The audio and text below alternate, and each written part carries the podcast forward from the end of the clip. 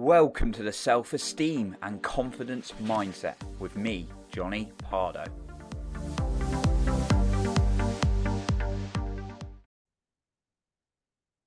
you really lacking self-esteem or confidence because you've kept things bottled up to yourself and you don't really want to share how you're feeling because you're worried what others will think of you well i've certainly been in that boat and today we're going to talk about the power of vulnerability and how you can make it a little bit easier for yourself to therefore build a better relationship with yourself. And if you stay until the end i have an extra special point then.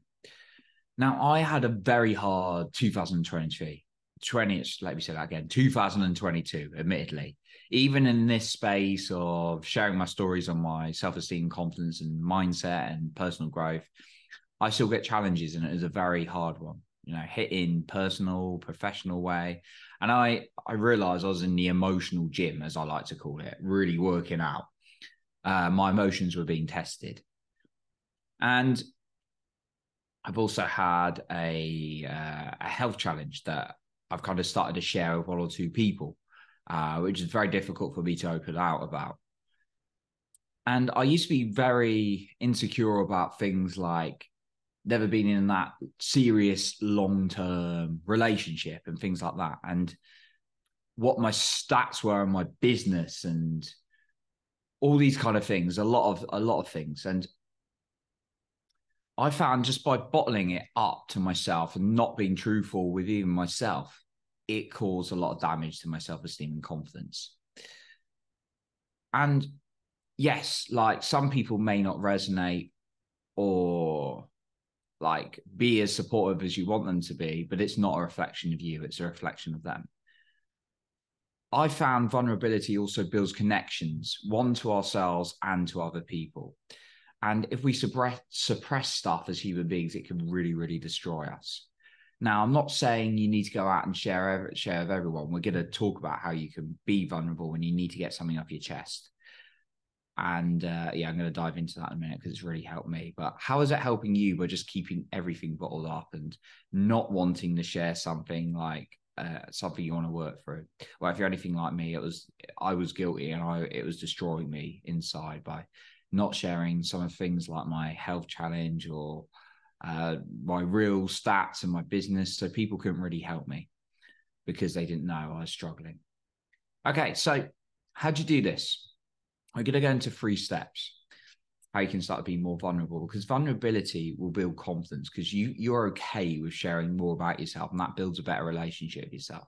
Number one, be honest with yourself. You've got to be honest with yourself. It's so easy to lie to ourselves sometimes I, I, work in sales as well. I've seen people lie to themselves. They're like, I can tell they're lying to me, but I can tell they're lying to themselves. They're like, I don't really need this now, and they they've just told me they have, but it's just the fear of the money. All right, you've got to be honest with yourself.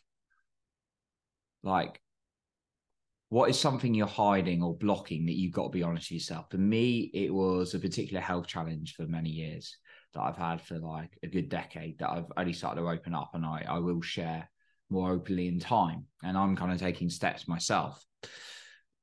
But like you've got to be honest with yourself. And when you can be honest, if you're not, you're not going to be able to really share with other people. So that's the first bit. The second one is yeah, share, write it down, share like or say it to yourself out loud. Like first it in your head and then say it out loud or write it down, whatever you're more comfortable with, because that will allow you to build a better relationship with yourself. And then the third step is share with someone else. Now, you don't have to share the whole entire world. I just shared something very vulnerable with one friend and then my coach and then another coach. Okay. So just pick someone you can really comfortably share. Like, obviously, pick that person wisely because sometimes people just want to give you a load of advice and it's not really helpful. You know, pick a good listener and someone who's really going to care. Now, if you're struggling to find that, there's all all kinds of like helplines like uh, Samaritans in the UK, and you know you could hire a therapist or a coach, which is highly advisable for someone to really listen and, and pick a good one.